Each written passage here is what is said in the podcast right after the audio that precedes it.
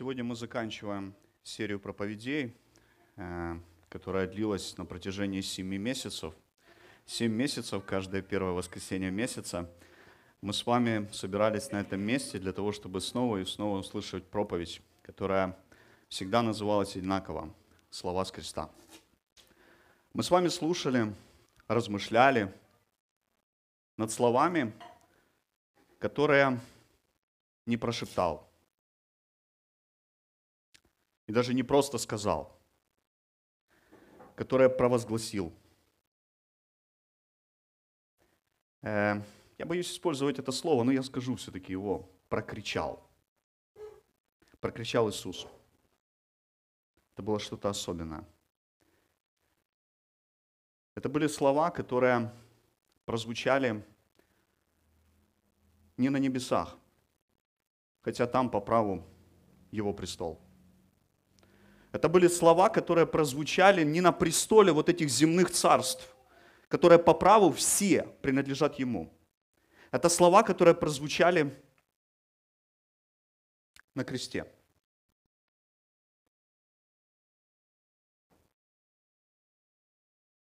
Да-да, именно на кресте.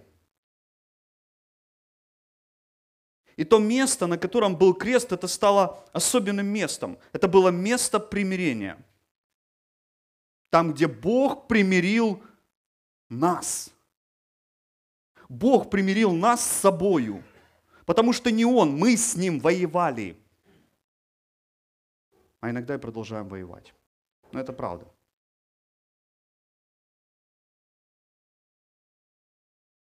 Крест Иисуса Христа, Он вместил в себя две невместимые вещи. С одной стороны, это Божья справедливость. Потому что возмездие за грех – смерть. И с другой стороны, он вместил в себя Божью милость. Потому что дар Божий – жизнь вечная. И вся суть не в кресте – Вся суть не вот, не в кресте. Вся суть в том, кто на нем. Потому что крест без Иисуса Христа – это просто крест. Вот это правда, что крест без Иисуса Христа – это просто крест, это дерево, это какой-то культовый материал. Я не знаю, что это, но если там нет Иисуса, это просто крест – Поэтому нашей целью, которую мы ставили перед собой, когда мы начинали вот эту серию проповедей, как раз цель была в том, чтобы мы с вами не просто посмотрели. Мы каждый день его видим, зачастую, потому что мы ходим, Закарпатье достаточно религиозный регион. И мы можем каждый день встречать перед собой вот этот крест. И сюда мы приходим, мы снова видим крест. Но у нас цель была не просто посмотреть, вы и так это все видите, услышать снова услышать. Услышать слова.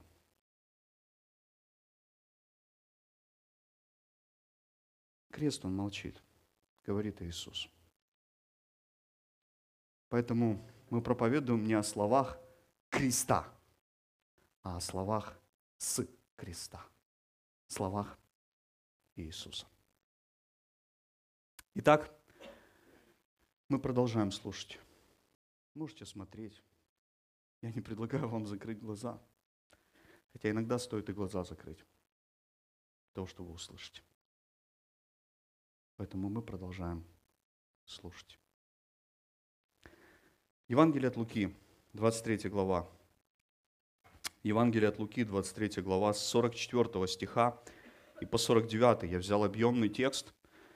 Э, остановимся мы на одном стихе, но прочитаем мы вот этот эпизод цельно. Евангелие от Луки, 23 глава, 44 стиха по 49. «И было уже около шестого часа, и тьма наступила по всей земле до часа девятого, так как не стало солнца. И разорвалась завеса храма посередине. И возгласив громким голосом, Иисус сказал, «Отец, в руки твои предаю дух мой. И сказав это, выдохнул. Когда сотник все это увидел, он прославил Бога и сказал, этот человек действительно был праведник. И все люди, которые собрались посмотреть на вот эту казнь, увидев, что произошло, возвращались по домам, ударяя себя в грудь. Но все, кто знал Иисуса, включая женщин, которые шли за ним из Галилеи, стояли вдали, наблюдая за происходящим. К сожалению, самые правдивые слова, как правило, мы произносим из чувства вины. И, к сожалению, самые правдивые поступки мы совершаем тогда, когда уже поздно. Это правда. Сейчас не об этом. Это о тех людях, которые что-то сказали и как-то проявили свое осознание в том, что они сделали. Но мы слушаем. Мы продолжаем слушать. Слушать уже последнее в земной жизни слова нашего Господа Иисуса. О чем эти слова? Что они значат для нас? Эти слова сконцентрированы в одном стихе. 46 стих. Пусть он у вас будет перед глазами, мы постоянно будем в нем. 46 стих. И возгласив громким голосом, Иисус сказал, Отец. Я думаю, я думаю, вы заметили, что Последние слова Иисуса, которые Он провозгласил на кресте, они похожи на первые. Сравните их просто для себя. Евангелие от Луки, 23 глава, 34 стих, это то, с чего все начиналось. И Евангелие от Луки, 23 глава, 46 стих. Начало и конец, они очень похожи. И там, и там эти слова начинаются с одного слова. Отец. 34 стих. Отец, прости им, Прости им, потому что они не знают, что они делают. И 46 стих. Отец, в руки твои я предаю мой дух. Отец. Иисус прошел через разные состояния во время вот этой казни. Это была казнь, давайте честно. Это казнь была. Я никак ее по-другому не назову. Это была казнь. Предательство. Близких людей, которым, возможно, доверял. Невозможно, это правда. Доверял. Ложное обвинение со стороны людей, которые совсем недавно аплодировали – поклонялись, с удовольствием ели хлеб и рыбу.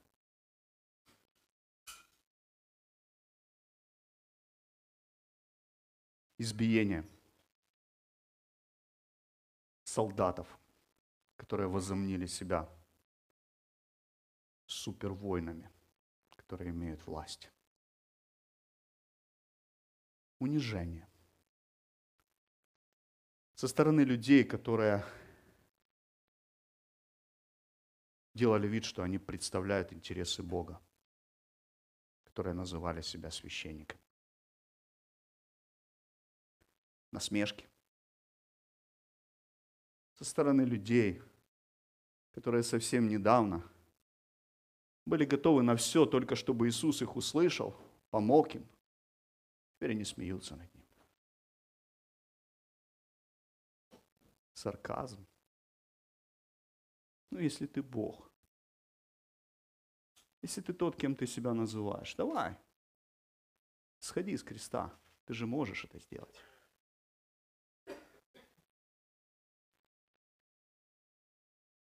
Издевательство.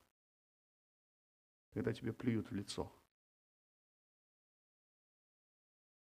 Когда тебя унижают. И все это сопровождалось невыносимой физической болью. Да, Иисусу было больно. Ему не могло не быть больно. Ему было больно. После тех ударов, которые ему нанесли. После той фальшивой короны, которую ему водрузили на голову. И раны от гвоздей, они болят. И тело ноет. Боль, которая не перестает. Душевное напряжение. Я думаю, Христос и это претерпел. Когда все внутри сжалось. Но самое страшное – это чувство разделения с самым дорогим для тебя. Это разделение с Отцом.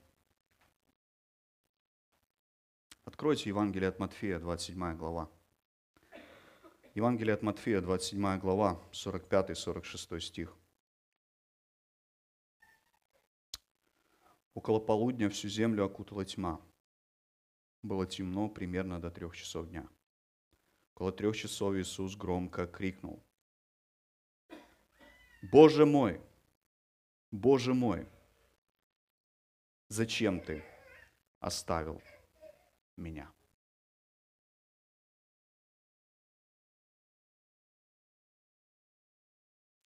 Вы когда-нибудь испытывали невыносимую физическую боль?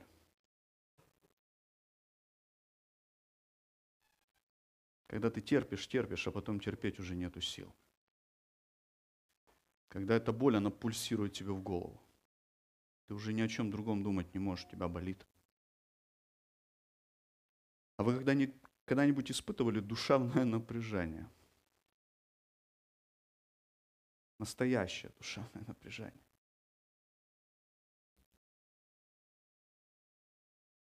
Есть такое выражение, что никто до сих пор не знает, где находится душа, но практически все знают, как она болит. Болела душа у вас? Болела, можете не говорить. Болела. И это больно. А вы когда-нибудь испытывали чувство одиночества?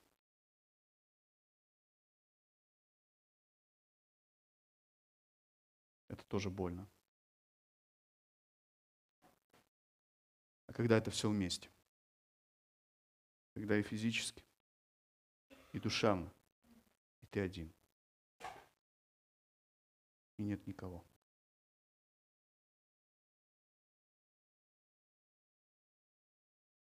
Что мы делаем в таких ситуациях? О чем мы думаем? Что предпринимаем? Ну, как правило, мы думать можем только об одном, о том, что у нас болит, о том, что нам плохо. Это правда, это нормально, это естественно, потому что мы все люди. Мы о другом ни о чем думать не можем. Что мы пытаемся сделать? Ну, конечно же, сделать все для того, чтобы это прекратилось, но это естественно.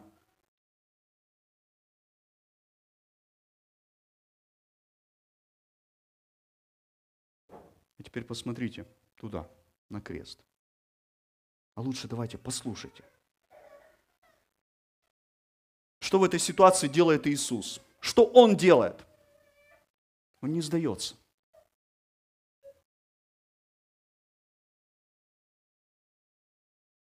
Его слова, как в самом начале, все те же. Все то же слово, одно и то же. Отец.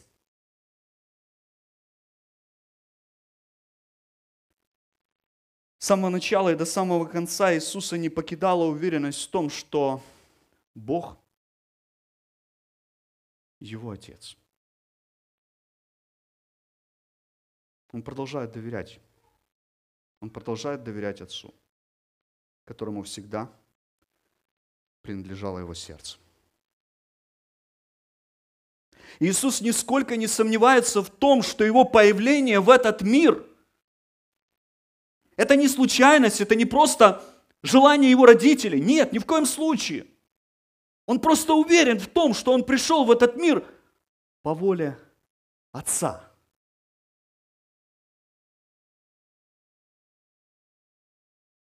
Открывайте Евангелие от Иоанна, 7 глава, 28-29 стих. Евангелие от Иоанна 7, 28, 29. Тогда Иисус возгласил в храме, уча и говоря, знаете меня, знаете, откуда я? И я пришел не сам от себя, но правдив, истинен пославший меня, которого вы не знаете. Я знаю его, потому что я от него, и он послал меня. Это лишь одно, одно из выражений Иисуса, в которых он снова и снова утверждает в том, что он знает, что он пришел в этот мир по воле Отца. Он нисколько в этом не сомневается. Иисус нисколько не сомневался в том, что его недолгая, но непростая земная жизнь была по воле Отца. Каждое событие, каждое обстоятельство, каждая встреча, все было по воле Отца. Евангелие от Иоанна, 6 глава, 38 стих, Иоанна 6, 38.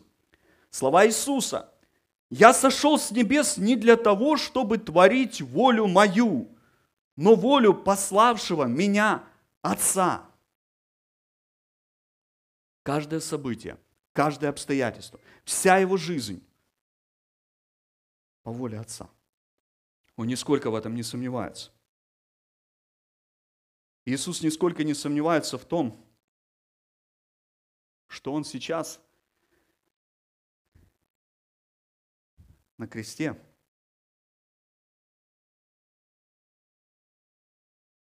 не по своей вине. Это не то место, которое он заслужил. Он сейчас просто уверен в том, что он сейчас на кресте по воле Отца. Очень неудобные слова и страшные. Как для родителей, у которых есть дети. Но это правда. Иисус на кресте, вот там, сейчас – он прошел через все эти пытки. Он прошел по воле Отца.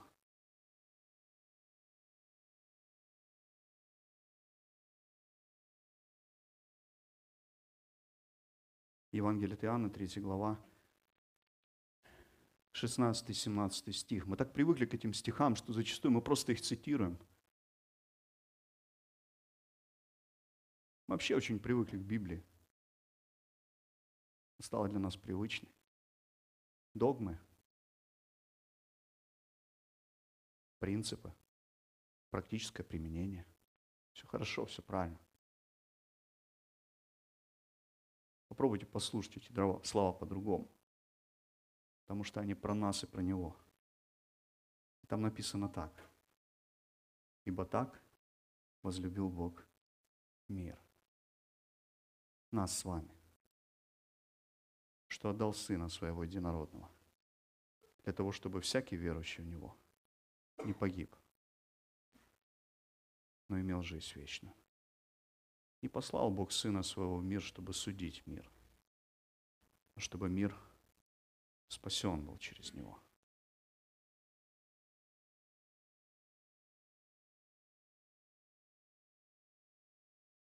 Еще один текст, это второе послание к Коринфянам, 5 глава, 21 стих, 2 Коринфянам 5, 21. На безгрешного Бог возложил вину за грехи всех людей, чтобы в нем, в Иисусе, мы оправдались перед Богом. Иисус на кресте. Грех, грех, грех. Со всех сторон грех окружал Иисуса Христа но он был безгрешен. И это правда. Слово Божие говорит, Господь возложил на него грехи всех нас. В свое время Иоанн Креститель провозгласил, когда он увидел Иисуса, который шел к нему, он говорит, вот Агнец Божий, который берет на себя грехи всего мира. Это про него. Иисус стал этим агнцем Божьим. Он всегда им был от начала. Об этом тоже говорит Библия. Поэтому он должен был испытать испытать всю тяжесть греха, которая была возложена на него. Друзья, не на крест, на него. Потому что крест без Иисуса Христа – это просто крест. И это правда. Ему нужно было испытать в своей жизни всю тяжесть одиночества. Когда Святой Бог не мог смотреть на то, что происходило там, потому что весь грех, вся вина человечества была на нем в тот момент. И это правда. Друзья, но даже в этот момент, последний момент его земной жизни, повторюсь, земной жизни Иисуса, он не теряет уверенности. И он продолжает провозглашать. И его первым словом и последним словом было Отец. Итак, первое, что мы слышим из последних слов Иисуса,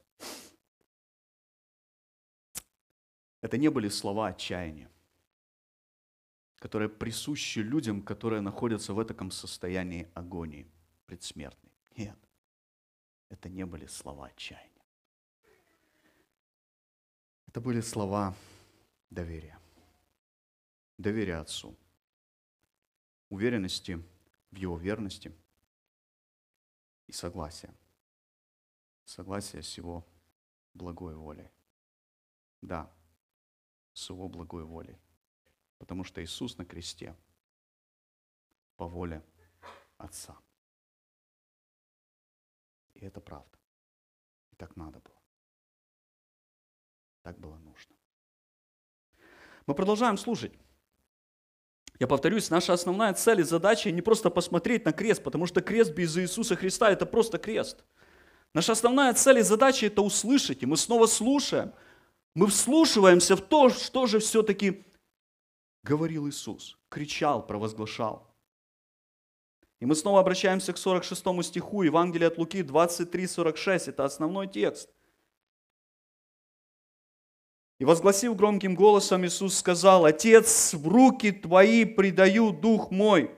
И сказав это, испустил Дух. Есть еще один перевод, который уже читал, выдохнул. Иисус предает свой Дух в руки своего Отца. И Он делает это, когда пришло Его время – пришло время умереть. Вы когда-нибудь видели, как умирают люди? Вот были вот рядом с человеком, который при вас умер. Я понимаю, что это не для слабонервных. Я не призываю вас к тому, что вы искали подобных вещей. Но те, кто были, они знают, о чем идет речь. Они знают, как умирают люди. Мне довелось несколько раз присутствовать при подобных вещах. Это были разные люди. Я видел, как страшно умирают люди без Бога.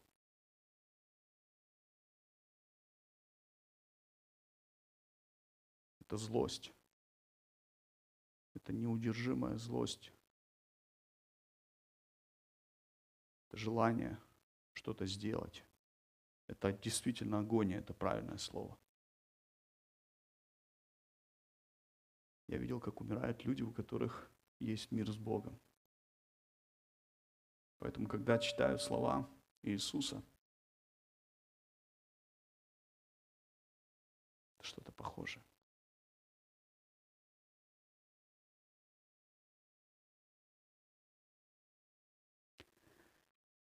Иисус умирает с уверенностью. Он доверяет своему Отцу. И он делает это. Ключевое слово – добровольно.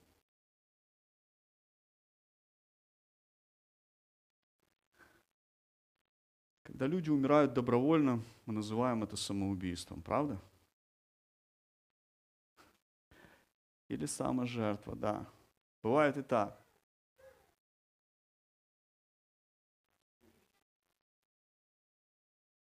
Но же даже тогда, когда люди, сейчас говорю о людях неверующих, которые делают это ради какого-то мира или жизни других людей, все равно это выглядит как-то по-другому.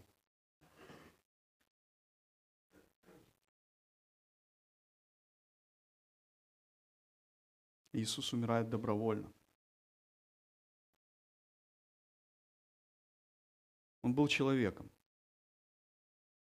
Да, он был человеком. Когда он был на этой земле, он был человеком. Но и в то же время он обладал всей полнотой Божьего совершенства. Несколько текстов из Писания. Послание к филиппийцам, открывать, 2 глава, 6-7 стих.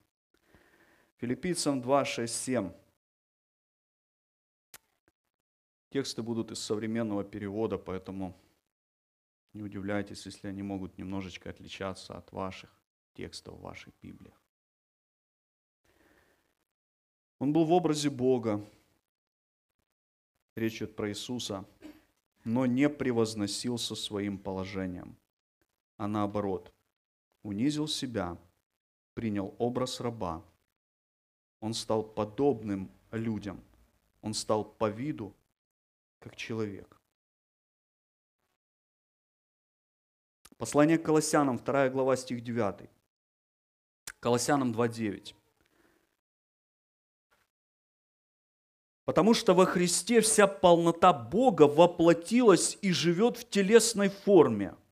Вот так апостол Павел описывает, интересно. Еще один текст, это первое послание Иоанна, 5 глава, 20 стих, 1 Иоанна 5.20 мы знаем то, что Сын Божий пришел и дал нам понимание, чтобы мы узнали истинного Бога и были в истинном Его Сыне Иисусе Христе. Он истинный Бог и вечная жизнь.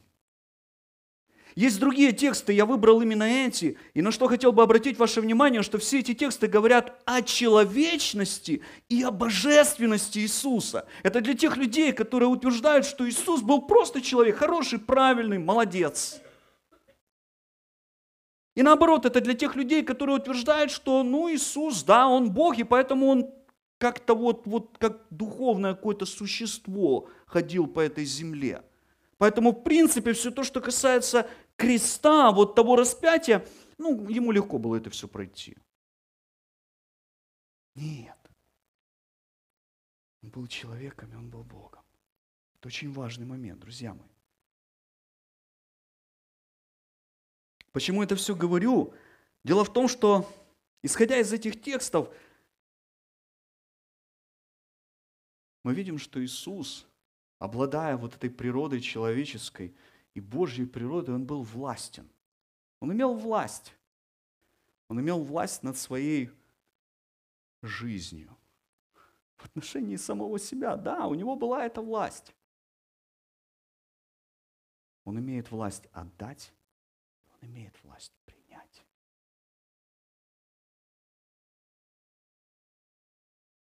И вы знаете, он принял это решение отдать. Причем это решение было принято задолго до того, как он был там на кресте. Можем прочитать с вами Евангелие от Иоанна, 10 глава. Решение, которое принял Иисус для того, чтобы отдать свою жизнь. Иоанна, Евангелие от Иоанна, 10 глава, 11 стих, а потом 17 и 18. Иоанна, 10 глава, 11 стих, потом 17 и 18 знакомые тоже тексты, очень часто их читают на воскресной школе про доброго пастыря. Я добрый пастырь, это слова Иисуса. Добрый пастырь отдает жизнь свою за овец. Отец любит меня, потому что я отдаю свою жизнь, чтобы потом опять взять ее. Он имеет власть. Никто ее у меня не может отнять. Мы люди, мы не обладаем этой властью. У нас нет власти отдать, потом опять принять жизнь. У нас отсутствует эта функция. Я отдаю ее добровольно. У меня есть власть отдать ее и взять ее опять. Так было мне определено моим Отцом. Это слова Иисуса. Он имеет власть отдать жизнь и снова ее принять. И он делает это добровольно. Решением Иисуса было умереть. Да, вам не послышалось. Он родился для того, чтобы умереть. С другой стороны, вы скажете, это логично, потому что все люди рождаются для того, чтобы когда-нибудь умереть. Но это другое. Потому что Иисус умирал не просто своей смертью, прожив определенное количество лет. Он родился с этим внутренним осознанием того, кто он есть и для чего он появился в этот мир. Он появился по воле Отца, и его целью был крест, на котором он должен был умереть.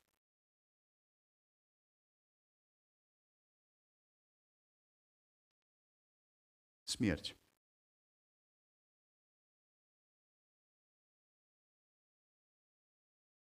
Это была цель его жизни –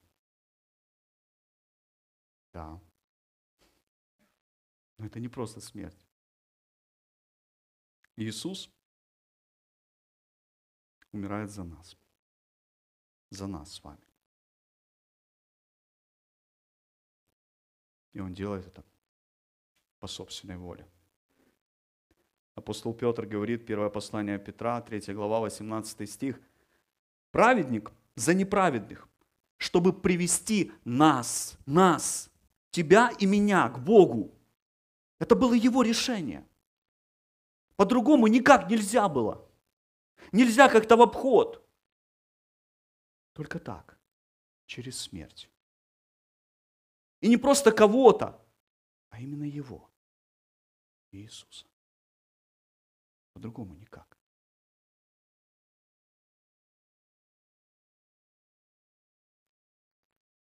Его смерть была актом доброй воли. Он делал это осознанно. Он делал это, будучи движим любовью. Потому что любил тебя и меня.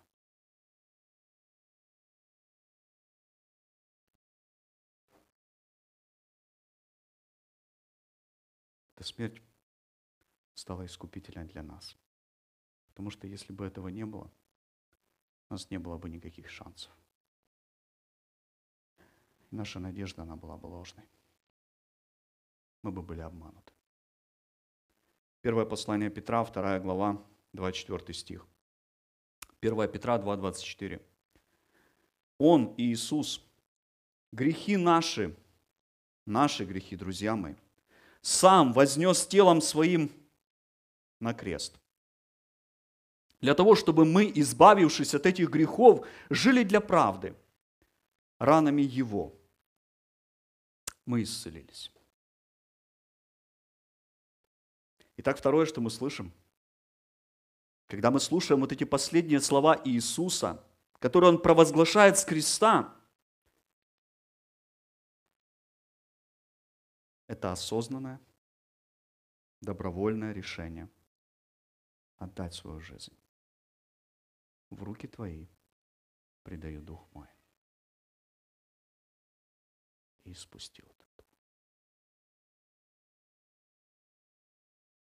И делает Он это ради нас, за нас, для нас.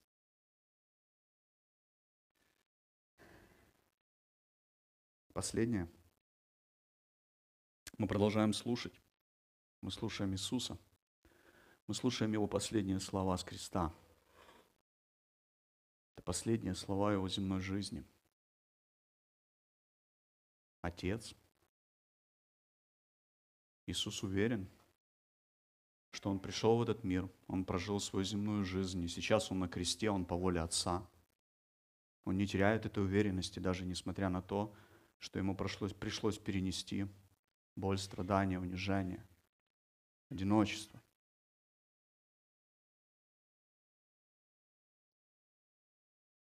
Это был акт доброй воли.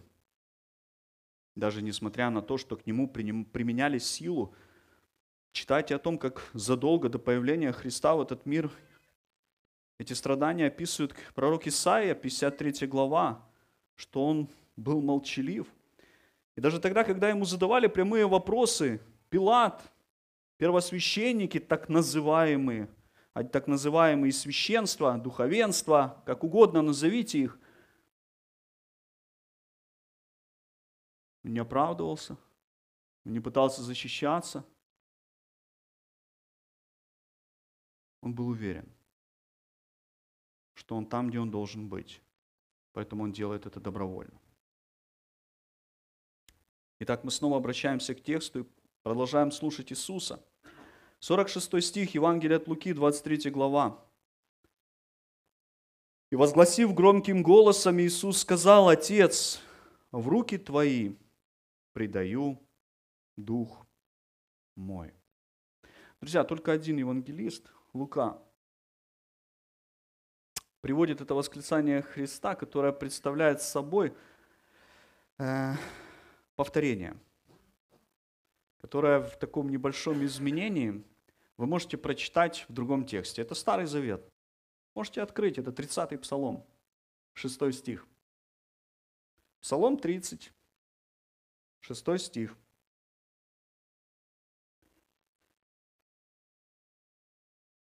В Твою руку предаю дух мой. Ты избавлял меня, Господи, Боже, истины. Друзья, это свидетельствует о том, что Иисус жил и умирал, жил и умирал, не расставаясь со Словом Божьим. Да, Иисус был великим и оригинальным учителем. Это правда. Прочитайте Евангелие, вы увидите, насколько он был великим и оригинальным. Его притчи, которые он рассказывал. Он был достаточно умелым в построении коммуникации. Для него не было проблем на одном уровне общаться с людьми, которые были не особо образованными, и с людьми, которые знали немного больше или думали, что они знают немного больше. Он был великим и оригинальным учителем. И свои мысли он всегда излагал ясно, доступно и с особым вдохновением.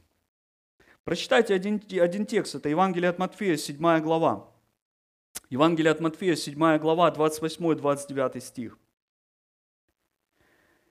Когда Иисус закончил говорить, народ был в изумлении от его учения, потому что он учил их, как имеющий власть, а не как обычные учителя закона.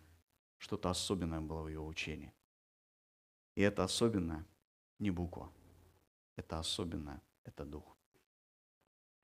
Иисус практически постоянно цитировал Писание – Большинство его высказываний, они основывались на образах и выражениях Старого Завета.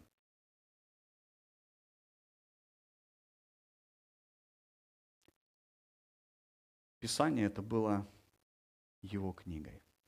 Да, да. Это было что-то особенное для него. Иисус знал его с первой до последней страницы, как мы скажем, так вот на сегодняшний день. Понятно, тогда это было все не в виде страниц, но тем не менее, он знал его, потому что он был его автором. И он был его основным наполнением. И он таковым и является. Евангелие от Иоанна, открывайте, первая глава, с 1 по 3 стих и потом 14. Евангелие от Иоанна, 1 глава, с 1 по 3, и потом стих 14.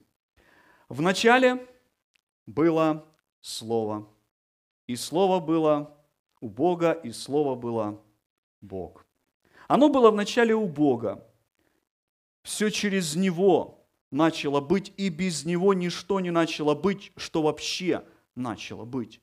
И 14 стих, «И это Слово стало плотью и обитало с нами полное благодати и истины». Это про Иисуса, друзья мои. Он автор и основное наполнение Писания, поэтому все, что он делал, все, что он говорил, оно всегда было на основании Писания –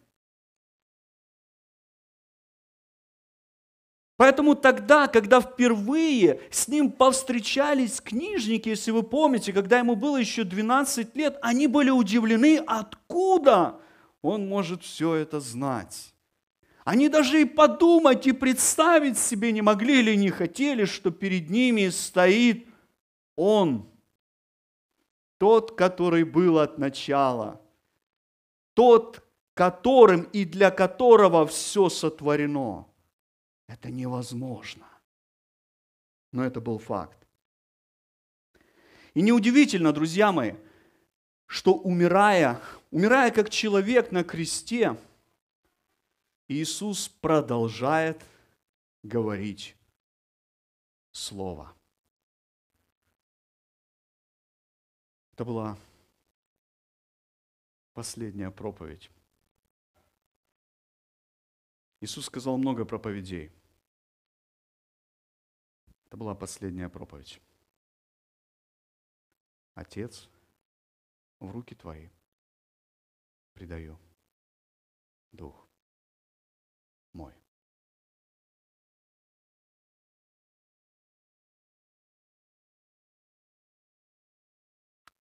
Друзья, даже угроза неминуемой смерти, вот это состояние напряжения, все это не смогло лишить Иисуса способности думать. Он не впал в беспамятство, он не умер, не умер от слабости. Его страдания уже заканчиваются. Его земная жизнь подходит к концу. И он произносит последние слова.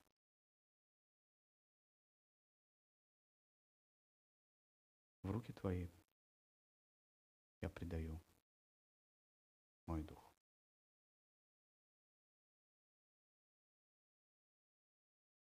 Так, третье, что мы слышим, когда мы слушаем последние слова Иисуса с креста.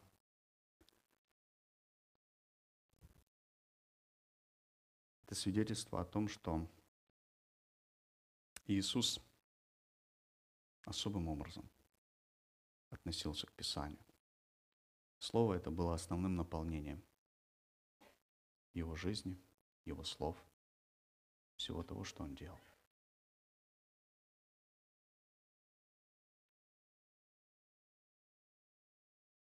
Что же это значит для нас? В самом начале мы ставили перед собой две цели, да? Мы хотели услышать, что же конкретно означают слова Иисуса? Мы услышали, увидели, посмотрели. А теперь что это значит для нас? Иисус умирал на кресте. Он умирал на кресте по воле Отца. Да-да, в этом был чудесный Божий план спасения. Он умирал на кресте добровольно. Это было актом доброй воли. Он понимал, что он делает, он понимал, почему он здесь.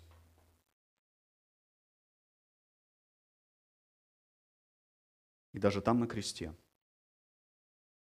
в этом тяжелом состоянии, он продолжает проповедовать Слово. Потому что это Слово находится в его сердце. От избытка сердца всегда говорят уста. Это все верно, все правильно.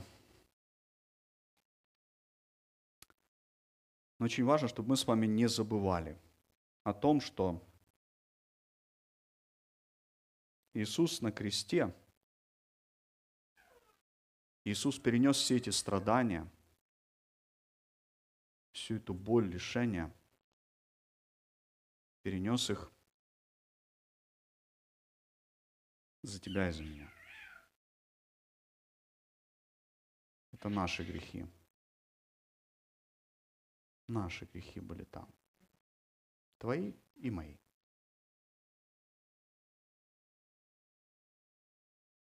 Еще раз повторюсь, мы так привыкли к этому.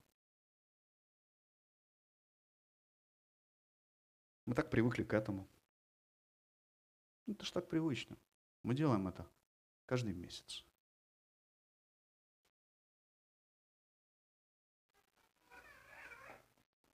Мы знаем, как правильно.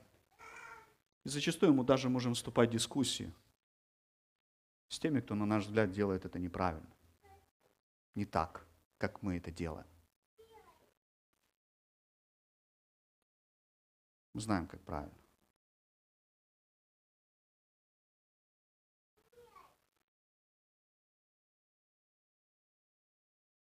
Услышь, пожалуйста, все-таки вот эти последние слова Иисуса.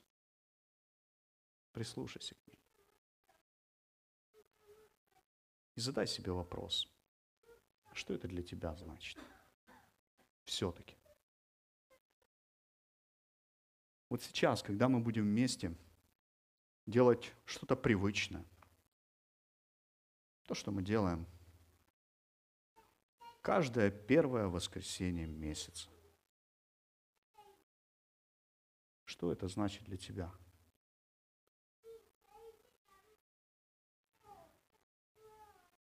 И просто возьми это для себя что вот этот хлеб и вино без Иисуса – это просто хлеб и вино. Крест без Иисуса – это просто крест. Это просто. Ты можешь просто это сделать. Это будет просто так. Но есть Иисус, который пришел в этот мир для того, чтобы умереть за тебя и за меня, за нас. И он это сделал. Это было по воле Отца, это было его добровольным решением. И сегодня ты слышишь об этом. Что это значит для тебя?